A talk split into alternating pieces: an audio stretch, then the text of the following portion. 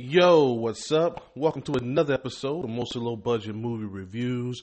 I am your host, Clarence. Thank you for tuning in. Uh, in today's episode, I continue with the random low budget uh, picks from my queue. And this time I went to Hulu since the last one I picked from Amazon was uh, pretty much trash.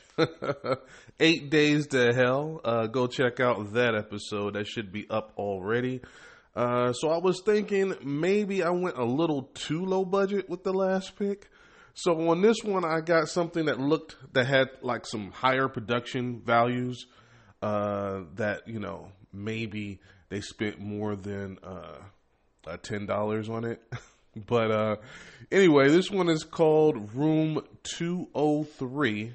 Uh, another one in that horror thriller category.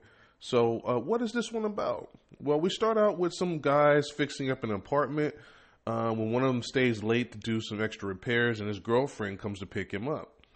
Now, spoiler free, he gives her this necklace, and then for some reason, she has some kind of episode, and it ends very tragically. Uh, then we do this time jump, and a girl is being dropped off at college by her parents. However, it's not a joyous occasion. Her parents are being super negative about everything. Turns out she's moving in with her best friend that her parents do not approve of.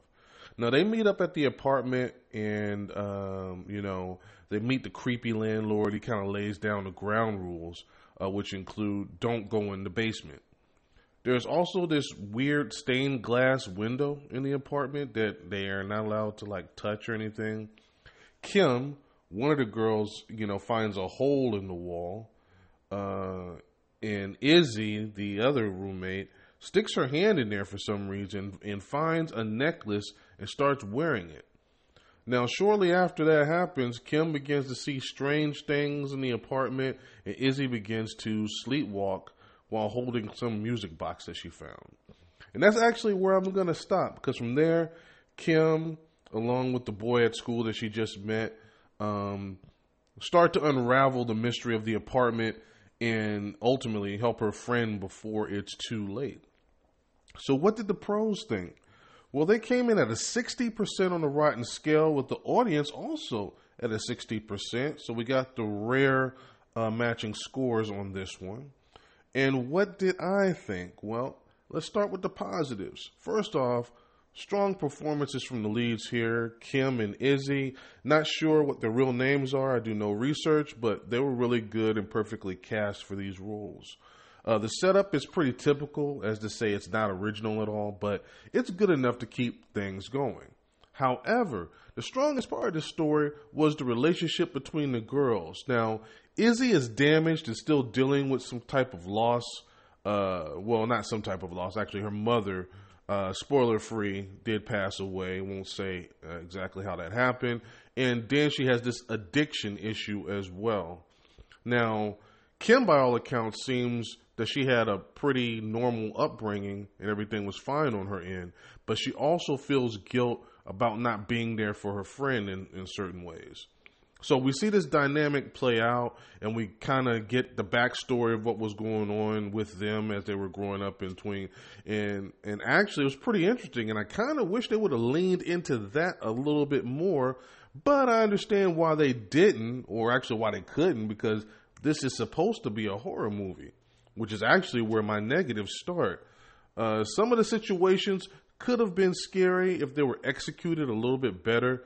Uh, in the second act, they do the investigation and what's going on, and I thought they might go for a more normal approach, meaning for this type of a story, if there was like a real explanation instead of something supernatural going on, it would have worked a whole lot better. Because honestly, all the supernatural stuff just felt out of place, and the whole third act just didn't work for me.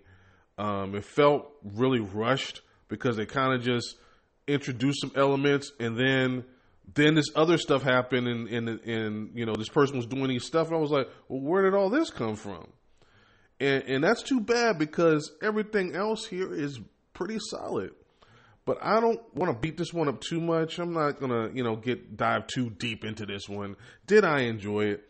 Now, I'm to go ahead and agree with uh, Rotten in the audience on this one. I also am to give this one a 60% to stay consistent on the Rotten scale. So we all agree, which again is super rare, uh, with the same score anyway.